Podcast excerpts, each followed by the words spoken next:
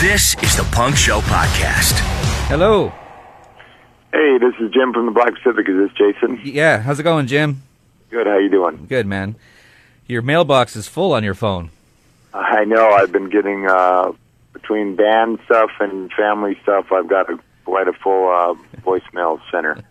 Fair enough. Uh, I guess I assume you must be in uh, beautiful Thunder Bay, Ontario, right now. I am knee deep in Thunder Bay, Ontario. So uh, this is pretty cool. You're on, you're like embarking on a cross Canada tour here. yeah, I've started out in uh, well, we started out in New Jersey and New York, and then uh, came up through uh, Eastern Canada, and we're making our way slowly but surely across. But it's going well. And were, were the U.S. dates with uh, with Rise Against and Flogging Molly as well? Uh, yeah, Okay. they were with. Uh, we did a couple of shows there. Then we did one show with just uh, Flogging Molly, and then all the rest are with both bands. Yeah, Cool. I assume you're probably pretty friendly with these guys already, anyway. yeah. We've known both bands for a long time. Um, all of us are seasoned veterans. I guess that's the best term. But uh, yeah, they're all great guys. Couldn't be a better group of people to be out there with. So we're having a blast. Uh, and you're you're hitting our uh, fair city, Victoria, on the 11th next Tuesday. Uh, have you been to Victoria before? Did Pennywise ever play here back in the day? Um, yes, I believe we did at, at one point when we did a, a cross Canada tour. I believe with the Circle Jerks. Okay. I can't remember. I, I thought we we got hit Victoria once. All right. So uh, I don't know how much time you have, but I, I have a few questions here because there's a lot of stuff to talk about with you. And I'm, uh, by the way, first of all, maybe I should just backtrack. Thank you for taking the time to talk to me. By the way, Jim. No worries. Uh, so this uh, B- the Black Pacific, um, I got my hands on it a couple weeks ago, and it's a great album. I know it's been out for a while now, but just over a year, I guess. Uh, what's going on now? Are you planning on re- recording a follow up? Have you already started? Um, well, we after the album came out, we did some touring. We did uh, a, a six week Europe tour with Sum 41 and Riverboat Gamblers and Vera, and then did um, some uh, festivals over there, and and uh, did some Warped Tour, and now we're on this thing. But um, while that's been going on, and we can uh, we can fit in some songwriting, we've we've got a, a, a handful of really cool songs that I, I'm really looking forward to getting recording. So. What I'm hoping to do is when we get done with this, we're going to have some off time uh, before the holidays, and I'd really like to get an EP recorded because we've been sneaking in a, a new song um, when possible on this tour, and uh, the crowd really seems to like the song a lot. So um, I want to get in and get these songs recorded so we can get new music out there. Since we're such a new band, you know, we need to fill up our catalog a little more. Right. You can't rest on your laurels, I guess. Yeah, when you only have one album out. Uh, well, speaking of that, I mean that uh, the turnaround uh, when you you know when you left Pennywise, and then the announcement of Black Pacific, and from the other interviews and stuff I've read, I get the impression it was just immediate, basically. So, my question, Yeah. I, yeah, I guess what I want to know is is I mean, obviously, you leaving Pennywise wasn't a matter of ideas and such drying up. Was it was it just that you were kind of going in a di- different direction? I wouldn't say a different direction. It, there was a, a lot of factors going into it, and um, uh, none the least of which uh, one of them was uh, a lot of conflict we were having over touring. I've got uh, uh, three kids and a family at home, and and um, been definitely struggling with my ability to uh, maintain a band that's touring all the time and also be a, a good parent to three kids growing up in Los Angeles. you know, and uh, and so that was really difficult, and it got to be a situation where it, it caused a lot of friction in the band. And me being the the, the lead singer and and and uh, one of the main songwriters for the band, it was difficult for me to to resolve that issue. It just keep seemed to be coming up more and more, and and uh, as well as other issues in the band that I really feel like us being a band that talks so much about brotherhood and unity and, and positive vibes, it, it just it doesn't help anyone to get into some of the negative stuff that was going around in the band, and I just didn't feel like we were operating at a level that was um, healthy for anyone in the band, and uh, and it, that change had to be made if if we couldn't come to term on some on a lot of these different issues. And I, I, I've said in the past, I tried to do everything I could to make it a, a situation where I, I you know I explained uh, the situations, and if and if, if my and if uh, my situation didn't work for the guys anymore, I'd help them find a replacement. And um, so I, I I can definitely hold my head high with the way I left the band. It, it was something where, after 20 years and what happened with our, our our bass player and founding member Jason, it was very difficult to come back after that. I tried as long as I could, but it was it was it was pretty difficult. And uh, but that but you know, as soon as I made that decision, you know, this is what I do. I'm a musician. I've been playing guitar and writing songs since I was uh, uh, 12 years old, and and growing up in in Hermosa Beach, uh, I wanted to continue playing the music I love playing, and um, I luckily found a great group of guys and can, can continue doing that. Um, and I'm curious about the, the, the name of the band, the Black Pacific. I think it's a great name. I'm not sure what it means. I can tell you I what I think it means. I, I assume being from California and everything, it's it's a reference to the ocean and I don't know pollution, possibly. Am I even close? yeah, no, absolutely. And I mean, yeah, I, I definitely put a little thought into it. it it's basically a situation where I uh, I grew up in, in uh, at the beach in Southern California, Los Angeles, and and the Pacific Ocean was always that big presence in your life, you know, growing up on the beach and surfing and stuff, and and uh, uh, but also there's another part of our lives growing up. I think we're the generation that has just really been bathed in oil and the conflicts that that oil consumption has caused throughout the world. And uh, with you know the wars that are our, our generation really started with uh, uh, you know the, the uh, wars in Iraq and and um, and also issues of pollution. Being a surfer and someone who's concerned about the environment, seeing the Gulf spill, um, it definitely resonates with, within the name of the Pacific Ocean. But also, there's this blackness, this darkness, this oil stain on that uh, positive feeling, and and it's also about like the yin and yang in life. There's for every bit of good, there's some bad that goes with it. So. I, I thought it was a good representation for the band. I want there to be, you know, um, a positive message out there without disregarding that there are challenges in life that you have to uh, face up to, and, and so very much in in the same way, I'm, I'm keeping with the a, a lot of the themes and ideology I started and, and wanted to express in, in Pennywise, and there's no reason for me to change that. In fact, I think that would be the the ultimate sellout move to all of a sudden change and be uh, try and be a pop star now. yeah. Uh, well, and actually, it kind of leads me into the next question. I mean, with with Pennywise, for the majority of, of your time there, you guys were on Epitaph Records, and I believe your last album was kind of a download uh, thing, and now you guys are with Side One Dummy uh, Records. Do you yep. still feel the same way? Like I know back in the day, you sort of, uh, you, you, know, you shirked the idea of, of getting onto a major label as some of your peers were at the time. You, do you still feel that way, or do you even think that major labels are a relevant thing anymore? I don't even know that uh, many record labels are relevant anymore in the in the crisis of the music industry we're in right now. But um, I definitely feel that if you're with a label that has uh, that supports the band, it's it's great to be on a label that that um, can help you get your band name out there and to the people who want to hear it. Um, but uh, it, it definitely there was definitely a conflict when um, we made the decision to try and do something with MySpace and the fact that they're owned by a uh, multinational conglomerate didn't sit very well with me. And uh, there was other things uh, similar to, to that that didn't sit well with me as far as having to get your music out there a certain way and and whether it's a corporate sponsored tour or things like that. You know, it, it's difficult because there really isn't. A, I really don't feel there's a wrong answer in, in that equation. Whether you should be on a major label or indie label or put out a record yourself, I just feel you have to do what's right for you. And uh, and I don't begrudge anyone for being on any type of label, but um, for me, uh, this feels like the right place. And um, and you know, and there's a high likelihood you know, given that it's so much easier to put out records yourself these days, that eventually we'll just be releasing albums on our own and doing it the old-fashioned way. Uh, I don't want to get too philosophical here, but I mean, you, you kind of touched on it, and something that I've even run into as well. Like, uh, I, I have a thing called the Punk Show. It's an online offshoot of this commercial radio station here in town, and uh, and I, you know, it's uncensored and it's commercial free, but it's still under the umbrella of this commercial radio station. I've had some local punk bands not want to be on my show because it's got this corporate thing, blah blah blah. Do you think it's like? And I, my argument is, in 2011, is it even possible to completely avoid that stuff? it's pretty difficult for bands, but it, it kind of becomes where do you draw the line, and that and that's a shifting line for a lot of bands.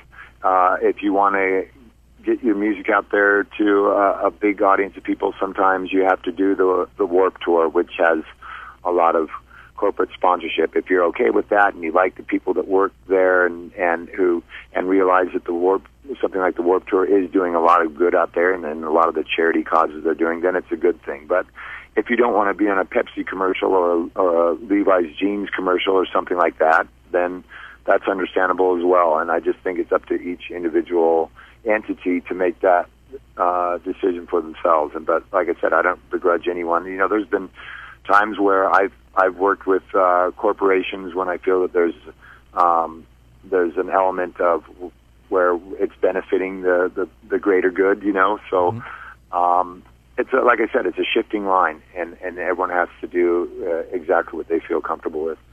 That's very well put. Um, I wanted to ask you uh, just briefly about. I read somewhere that you, or I read about it, and then I listened to it, and I th- it's a kick-ass version of uh, the Operation Ivy song "Knowledge." You did it uh, with the Riverboat Gamblers. What was yeah. that? What was that all about? Was it, that was a charity thing, wasn't it? Yeah, that was. Um, uh, I believe the one you're talking about is is for Skate Aid, which is a really great example of a uh, people getting together and, and using uh, skateboarding to help out kids in need. You know, put some fun in their lives. It's it's it actually is really great to raise money, awareness, and and um, uh, but it's also great to to bring actual fun into some kids' lives. So that was a great cause, and and I just didn't hesitate. And the uh, the the funny side story to that is I had broken my ribs skateboarding that morning. oh, man. and I recorded that song, so I don't know if that's the gods uh, it coming into play somehow. But it was strange. I was the the show was at a skate park, and Skate Aid was doing this thing. and They wanted us to come do the song. So, you know, me growing up being a, a, a growing up skateboarding, I, I saw the opportunity to hit some ramps, and I was having a great time, and literally was skating away, and and someone had put out a uh, extension cable in in the darkened room, and I couldn't see it, and so I just slammed and actually broke some ribs, and had to finish out the tour and sing that song with broken ribs. So you, you, I don't think you can tell in the recording, but I was in like excruciating pain singing that song. It was crazy. well, at least it was for a good cause, right? Exactly. That's why I guess I really had to uh, give up some pain for it. Uh, listen, I know you, have probably got to get going soon to get ready for your show. I just I can't uh, not talk about the whole punk rock dad thing because. Uh, mm-hmm. Um, and I, did, I, I, had no idea I was going to be talking to you, and I've been meaning for a few months now to get my hands on this book ever since I found out about it. Because I'm a 40 year old with a three and a half year old boy. Uh, wow. You know, I'm not in a punk band, but I uh, certainly lived the lifestyle back in the day, and and uh, you know, I'm into that scene now. Um, what what like motivated you to to write this book? You know, I was working on a book about uh, Hermosa Beach and all the great punk bands that came from our area, and um, and then someone said, you know, you should write a book about being a, a dad and in a punk band. Like that would be a great book. And then, literally, someone pitched it that week and and said, yeah, they want you to write that book. so. Uh, next thing you know, I'm on a tour bus in Europe writing a book, and uh, the funny thing about it was I was so absolutely in, engrossed in everything I talk about in the book at the time. I was touring very hard, but also um, had three young children that I was raising. We had a brand new, uh, you know, a young daughter and, and one in uh, who was about I think nine years old at the time. So we had one in diapers and one in uh, elementary school and, and another in kindergarten. And so we were like we were so busy and and basically it was very easy to write i was just writing about what i was experiencing at the time and and since then i've just had so many people whether they're in bands or or, or fans pretty much at every show or or uh, anytime we doing something involved with the band and stuff there's there's people that come up and say like I, I didn't know what to expect when I got the book, and I really couldn't believe how much it was my life, you know. And it, it, I think it has a lot to do with just your attitude towards uh, if you're someone who's into to punk rock, you're probably got a little warped perspective on society, and then when you get put into the parenting world and these issues of authority come up, it's it's pretty much like being on Mars. So um, the cool thing is now it's been made into a uh, the book inspired a documentary, and and uh, I worked with uh, an old friend of mine. And uh, I suggested some dads that she could talk to as well, and they ended up getting uh, Flea from the Chili Peppers and Art from Everclear, and and Mark from Blink 182 and Tim from Rise Against. So we got about probably 15 different dads talking about their similar experiences, and it's just it came out really good. It's it's one of those where you'll it'll make you laugh and make you cry, and uh, I think it's a it's a great film for the punk rock community in that it kind of shows the heart beating beneath the tough guy exterior that that goes on in the punk world, and I think people will like it a lot. Yeah, I heard Flea even kind of loses it in a couple of scenes. And Yeah, you know what? His scene and there's uh, and there's uh, obviously uh, the tragedy with uh, Duane Peters who lost his son, Mhm. and also Tony Adolescence talk, talks about losing his child. And you, you're going to go into this thing thinking, "Oh, I'm going to see this funny thing about people having toddlers with mohawks and stuff," and it's not that at all.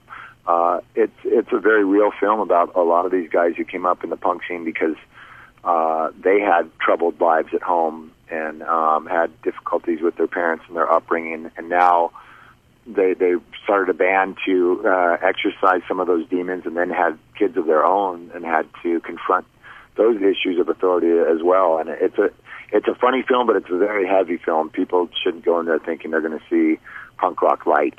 You know, it's got some uh, pretty heavy themes as well, and I think, and it also it shows me going through making the decision to to leave Pennywise. It wasn't something I took lightly at all. I mean, Pennywise is obviously a band with uh, you know, lots of fans out there and a real legacy. And uh, it was an extremely difficult decision to make, but it was one that had to be made.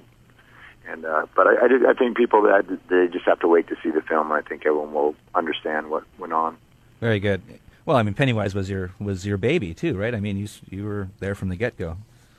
Yeah, that's you know, and that's the thing that people have to understand. You know, I gave blood, sweat, and tears for Pennywise, and and was a big a part of it as anyone. I, you know, I studied uh, Emerson and Thoreau's uh, philosophies very uh, uh, uh,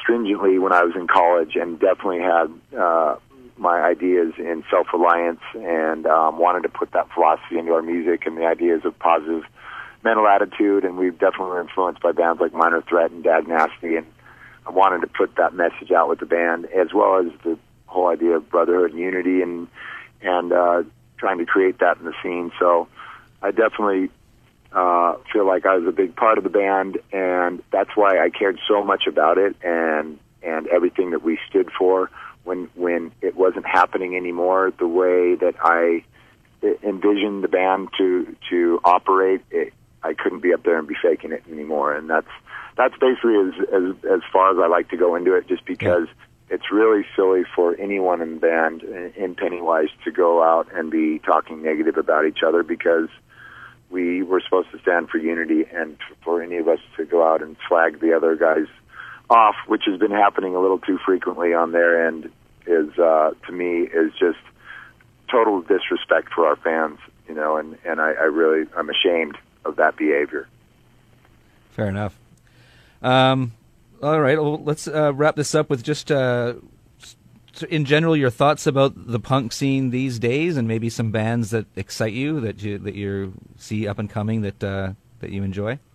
Yeah, oh man, there's there's a lot of them. I mean, a lot of people always are ready to call uh, the punk scene dead, and uh, I really think there's a really another great, really underground scene that that's happening in basements across the uh, the North American continent, and uh, I, I think bands like the Menzingers are great. Um, Riverboat Gamblers are another great band. Uh, the Bronx are, are killing it. Rise Against is just an example of a band that has everything in place. You know, great songwriting, and I, I know that their ethics are um, solid as well. And the stance that they're taking, I couldn't agree with more in, in a lot of issues. So it's great for us to be out on tour with them. So I think the the scene is as alive and as vibrant as it ever has been. And luckily, there's there's new avenues for people to to be able to get their music out there. You know.